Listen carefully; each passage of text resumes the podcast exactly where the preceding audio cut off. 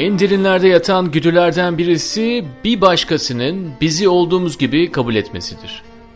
İçimizde sakladığımız sırları, aklımızın ulaşamadığı, kendimizin bile tam olarak anlayamadığı o mahrem noktaları bilerek ve görerek kabul etmekten bahsediyorum.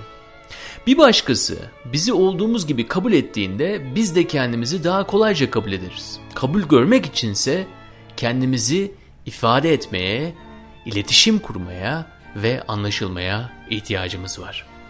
İşte hikaye anlatmak bu noktada devreye giriyor.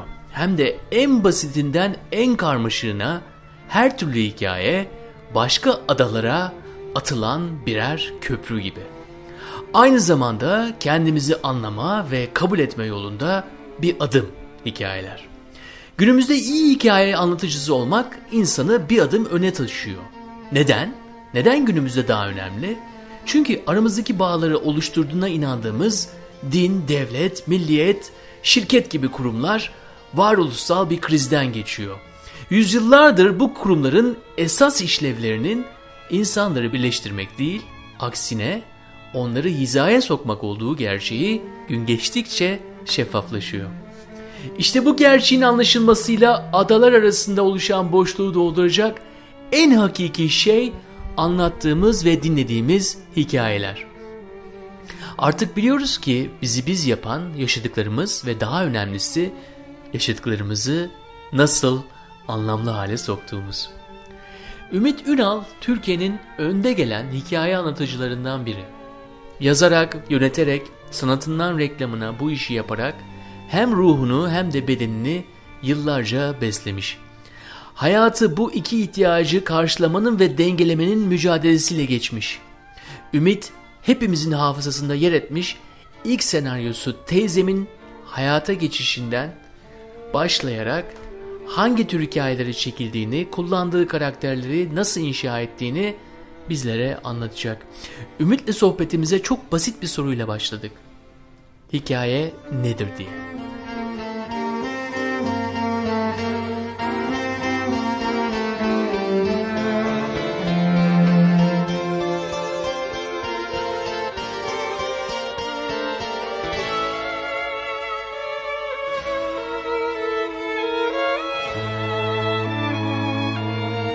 Hikaye anlatmak hepimizin aslında genlerinde olan bir şey. İnsanın hayatta kalmasını sağlayan yeteneklerinden bir tanesi. Hani konuşmak gibi, düşünmek gibi, alet kullanmak gibi yeteneklerimiz var. Bir tanesi de hikaye anlatmak. Ve bu sayede aslında biraz hayatta kalabilmişiz. Çünkü hikayeler hayatı anlamamızı sağlıyor. Artı anlam verebilmemizi ve başkalarına anlatabilmemizi sağlıyor. Bunun için illa böyle çok derinlikli varoluşsal hikayeler olmasına gerek yok. Yolda kedi gördüm, çok güzeldi, alıp eve getirmek istedim ama atıyorum böyle bir hikaye bile olsa sonuçta bir hikaye başı var, sonu var. Biz hayatımızı insanlar olarak hep hikayeler olarak algılıyoruz. Yani şu tarihte doğdum, şu tarihte okula gittim, hayatımızı bir sıraya koyarak anlatıyoruz ve bir başkasına kendimizi anlatmak istediğimiz zaman hikaye haline getirip özetliyoruz hayatımızı. Dolayısıyla hikaye anlatmak ve dinlemek en hayati ihtiyaçlarımızdan biri.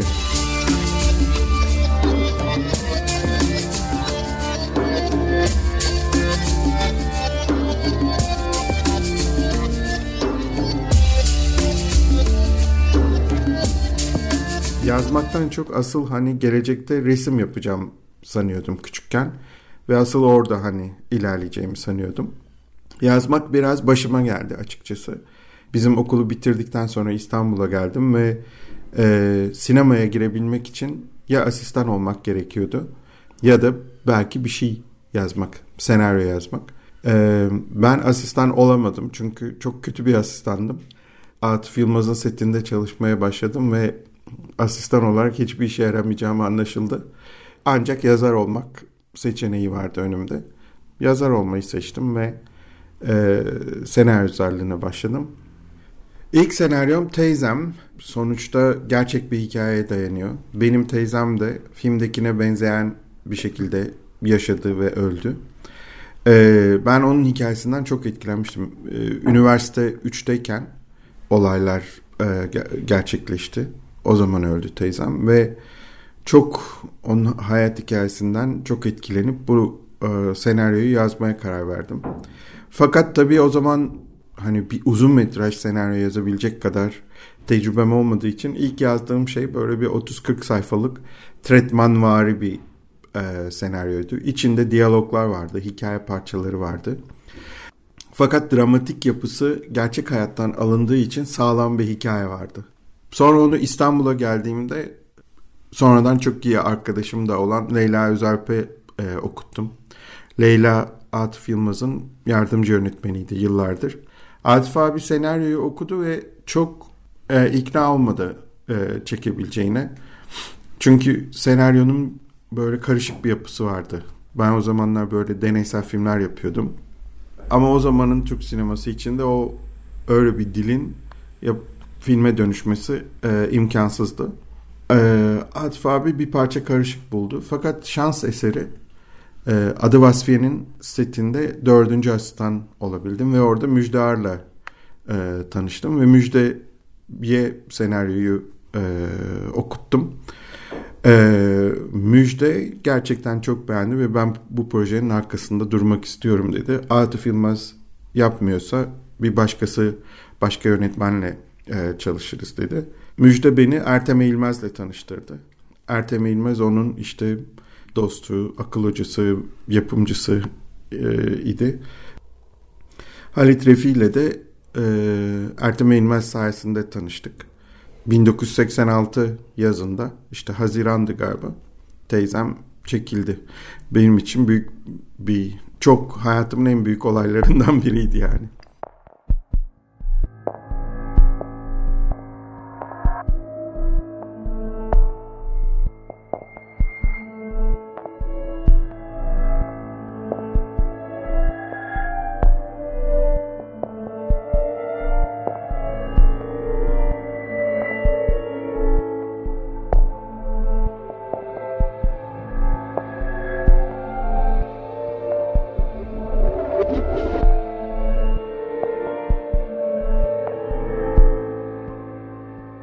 Sinemada düzenli bir gelir kazanmak ve hayatını sürdürmek çok zor. Sinemadaki ilk 5 yılımda peş peşe senaryolar yazdım ve tamamen sadece sinemadan geçinerek yaşamayı başardım. Gerçi çok mütevazi bir geçimdi ama çok rahat idare ediyordum. Fakat sonra işte sinema öldü bir dönem. Bitkisel hayata girdi. Tam 80'lerin sonunda. Çünkü özel kanallar çıkmıştı. İnsanlar kaset kiralamayı bıraktılar. Dolayısıyla sinemanın gelir kaynakları kuruduğu için film yapılamaz oldu bir dönem. Ben de o dönemde reklama geçmek zorunda kaldım. Bir reklam şirketine yazar olarak girdim. Metin yazarı olarak. Sonraki 10 seneyi de ajanslarda geçirdim. Yaklaşık 2000'e kadar.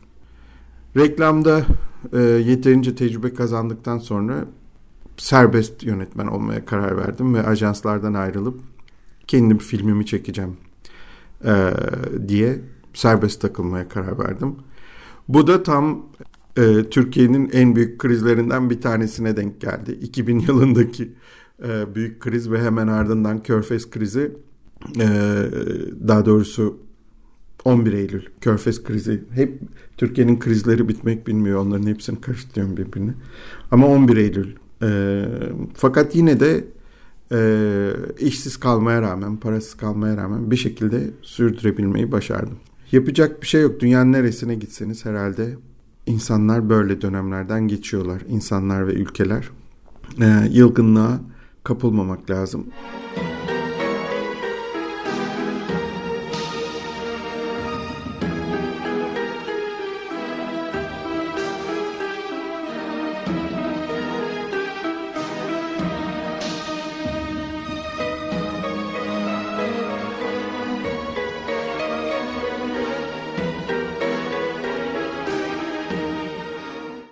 Ben gerçek hayatın her şeyi barındırdığını düşünüyorum. İçinde aynı anda komedi de oluyor, çok acıklı drama da oluyor, korku da oluyor, gerilim de oluyor. Hayatın hemen hemen her anı. Bence öyle. Kötü adamların çoğu çok aptal. Komik oluyorlar yani. Tabii ki ölüm çok korkunç. Ama bazı cinayetler o kadar saçma ki neredeyse komik şeyine varıyor yani. Aşkların bitmesi çok korkunç diyelim. Ama bazı ayrılıklar çok komik geliyor insana. İnsanların çoğu aslında ne yaptıklarını tam bilmeden yaşıyorlar hayatta. Ve kendilerine tabii ki dışarıdan bakamıyorlar. O yüzden de çok komik oluyorlar. En ciddi anlarda bile. Ben bir de tür filmlerini sevmiyorum. Yapmaya çalıştım. Olmadı. Hani komedide çok başarılı olamıyorum. Ya da bir gerilim filminde, tam manasıyla gerilim filminde istediğim başarı olmuyor. Benim filmlerde sevdiğim filmler ve kendimce başarılı bulduğum ve hani başkalarının da sevdiği filmler. İçinde her şey var aslında. Yani Teyzem senaryosuna baktığınızda içinde komik anlar da var. Ama aynı zamanda çok duygusal tarafları da var. Gerilim, hatta korkuya yaklaşan yerleri de var. Diğer yazdığım bütün senaryolarda böyle. 9, Nar, Ara, Şimdi Sofra Sırları öyle. Yine içinde çok komik anlar da var. O yüzden neredeyse bir kara komedi diyoruz. Ama aynı zamanda gerilimli anlar da var. Çok ciddi yerleri de var. Ben böyle film yapabiliyorum yani. Belli bir türe giren şeyler yapamıyorum.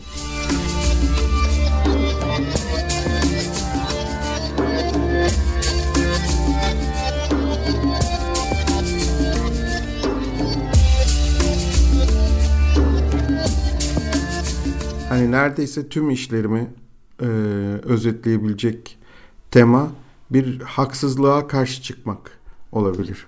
Yani filmlerimde hep böyle haksızlık edilen insanlar var ve ben sanki onun altını çizerek, onu göstererek bir şekilde onları savunmak ve haksızlık edenleri yargılamak ya da onu da göstermek, sadece yargılamak bile değil belki.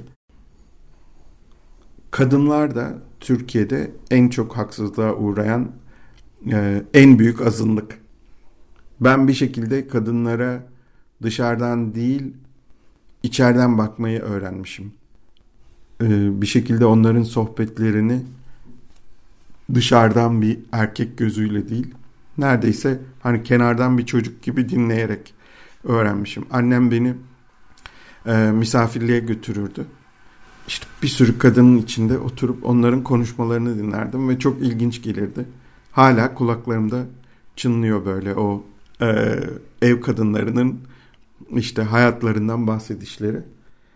Bir parça öyle hissediyorum yani. Hayata karşı da kendim de büyüdüm, evlendim, işte çocuk sahibi oldum, hayat içinde bir yerim oldu filan. Ama hep biraz öyle kenardan yetişkinlerin dünyasını seyreden bir çocuk gibi hissediyorum bazen.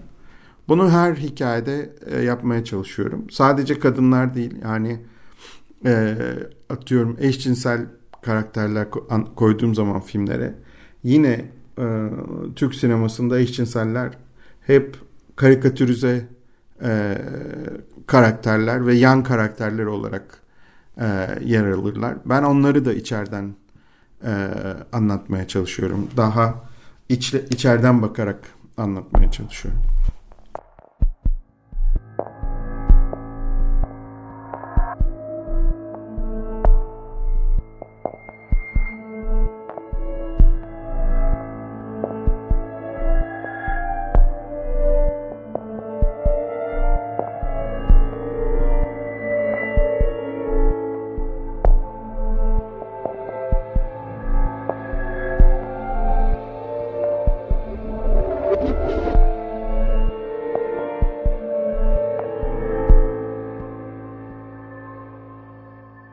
Hasta toplumlarda empati duygusu azalıyor. Empati, kendini bir başkasının yerine koyabilme yeteneği. Bir başkasının acısını hissedebilme, bir başkasının sevinciyle mutlu olabilme yeteneği. Ama insanlar, bazı insanlarda bu düşük bir yetenek, az bulunuyor. Bazı insanlarda daha çok. Bu toplumsal ölçekte de geçerli. Bazı toplumlar daha empatik toplumlar. Birbirlerini daha iyi anlıyorlar. Birbirlerinin yerine kendilerini koyabiliyorlar. Daha kenetli yaşıyorlar yani, birbirlerini anlayarak. Bazı toplumlarda da herkes adalar halinde yaşıyor. Türkiye öyle adalar halinde yaşayan bir toplum. İnanılmaz bölünmüş ve nasıl diyeyim, adalet duygusunu bir şekilde kaybetmiş bir toplum. Nar'da özellikle işte bunu anlatmaya çalışmıştım. Kimse kimseyi anlamıyor. O evin içinde Türkiye'yi temsil eden 4 kişi vardı Nar'da. Ve hepsi de farklı tellerden çalıyorlar. Kimsenin diğerinden haberi yok. Birbirlerini anlamalarına da imkan yok. Bir insanı yazmaya iten en büyük şeylerden bir tanesi bu empati duygusu aslında. Ben de gelişmiş olduğunu düşünüyorum bir şekilde. Başka insanların yerine kendimi koymak, onların yerine üzülmek, utanmak, gerekirse sevinmek yeteneğim var. Yani küçükken kimya dersinde hoca önümde bir deney yapıyordu. Eskiden böyle küçük camdan ispirto ocakları olurdu. Hatırlar mısınız bilmem. Deney bittikten sonra konuşmasının arasında şöyle o ispirto ocağının kapağını kapatıverdi. Oradaki alev de hıp diye söndü. Ben birden o aleve de üzüldüm. Yani küçüklüğümden beri biraz böyle bir tarafım da var. Her şeye bakıp onunla duygulanıyorum. Ama böyle insan çok zaten, yani sadece bana özel bir şey değil. Birçok insanda var olan bir şey bu. Başkalarının yerine kendini koyabilme yeteneği ve başka insanları anlayabilme yeteneği. Bu öldüğü zaman insan da hastalanıyor işte. Ve bir toplumda da bu öldüğü zaman o toplum hastalanıyor ve işlevini göreme, toplum olma özelliğini kaybediyor. Birlikte yaşayamaz hale geliyor.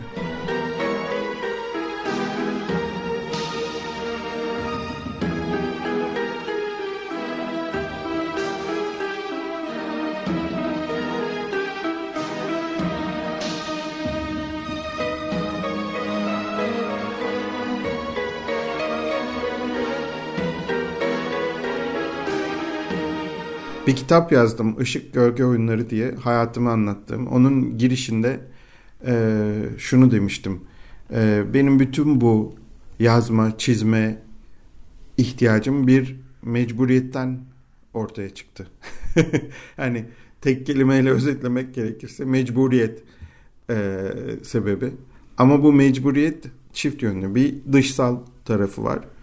Sonuçta ben alt orta sınıftan işte bir öğretmen ailesinin çocuğu olarak büyüdüm ve yaşayabilmek için mutlaka çalışmam gerekiyordu. Ne benim ne ailemin birikmiş parası yoktu. Dolayısıyla hayat boyu hep çalışmak zorunda kaldım. O yüzden bir şeyler üretmek zorunda kaldım ve sinema benim için öncelikle bir geçim alanı oldu. İlk çalışmaya başladığımdan itibaren. Fakat aynı zamanda da bir içsel mecburiyet var. Bunu nasıl açıklanabilir bilmiyorum ama insanda mutlaka hayır o sizin gördüğünüz gibi değil böyle deme ihtiyacı oluyor. O neden var bilmiyorum. Yani yine Altyazı dergisinin 100. sayısı için özel bir sayı yapmışlardı. Ve orada insanlardan işte birer ikişer sayfalık böyle bir yazı, resim falan gibi bir şey istemişlerdi. Fotoğraf olabilir işte, sizi sinemaya yönlendiren şey nedir, neden film yapıyorsunuz falan diye. Benim de böyle hep çizdiğim bir takım canavarlar, hayali yaratıklar vardır. Öyle bir yaratık çizdim ve altına da şey diye yazdım. İçimde böyle bir şey var. Onu herkesten saklamak, onu susturmak, onu beslemek için yazdım, çizdim, film çektim.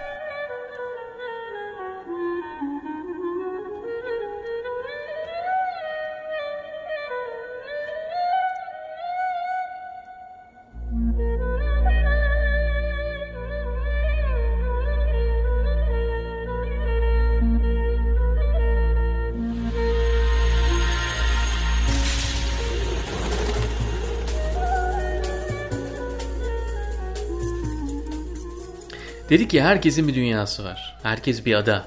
Bir yandan erkekler, kadınlar, yaşlılar, gençler, heteroseksüeller, eşcinseller, bunun gibi vesaire ayrımlar. Bir de üzerine inanç sistemleri, sosyoekonomik durum, son birkaç yılda internetle haşır neşir olmamızdan dolayı günümüze ait sanal bir takım ayrımlar. Hasta toplumlarda ilk olarak empati yok olur dedi ya Ümit. Dolayısıyla birbirimize karşı olan körleşme başlar dedi. Başkalarını görmemeye, acılarını duymamaya, zevklerine ortak olmamaya başlıyoruz. İşte dünyanın her yerinde insanın dünyası ne kadar genişlerse kendi dünyasını ötekilerden ayırt etmek için imkanı da o kadar artıyor.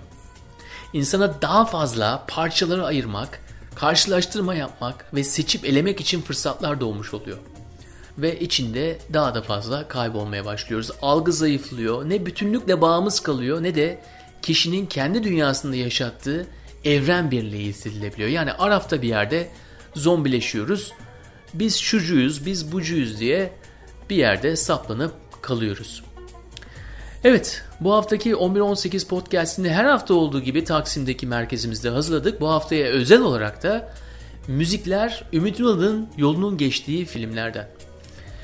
Bu programda emeği geçenler Büyükada'ya gidip Ümit'le söyleşen editörümüz Enes Kudu, kapağı hazırlayan Melih Karoğol, halkla ilişkilerde Emre Sarı, bütün hepsini bir araya getiren 11-18 yayın direktörü Berna Kahraman. Unutmayın, sizler de hikayelerinizi kaydedip kolaylıkla 1118.com üzerinden bize gönderebilirsiniz. Ben Onur Akmehmet, anlattıkça ve dinledikçe berraklaşan ve güzelleşen bir yaz diliyorum hepinize. Haftaya görüşmek üzere.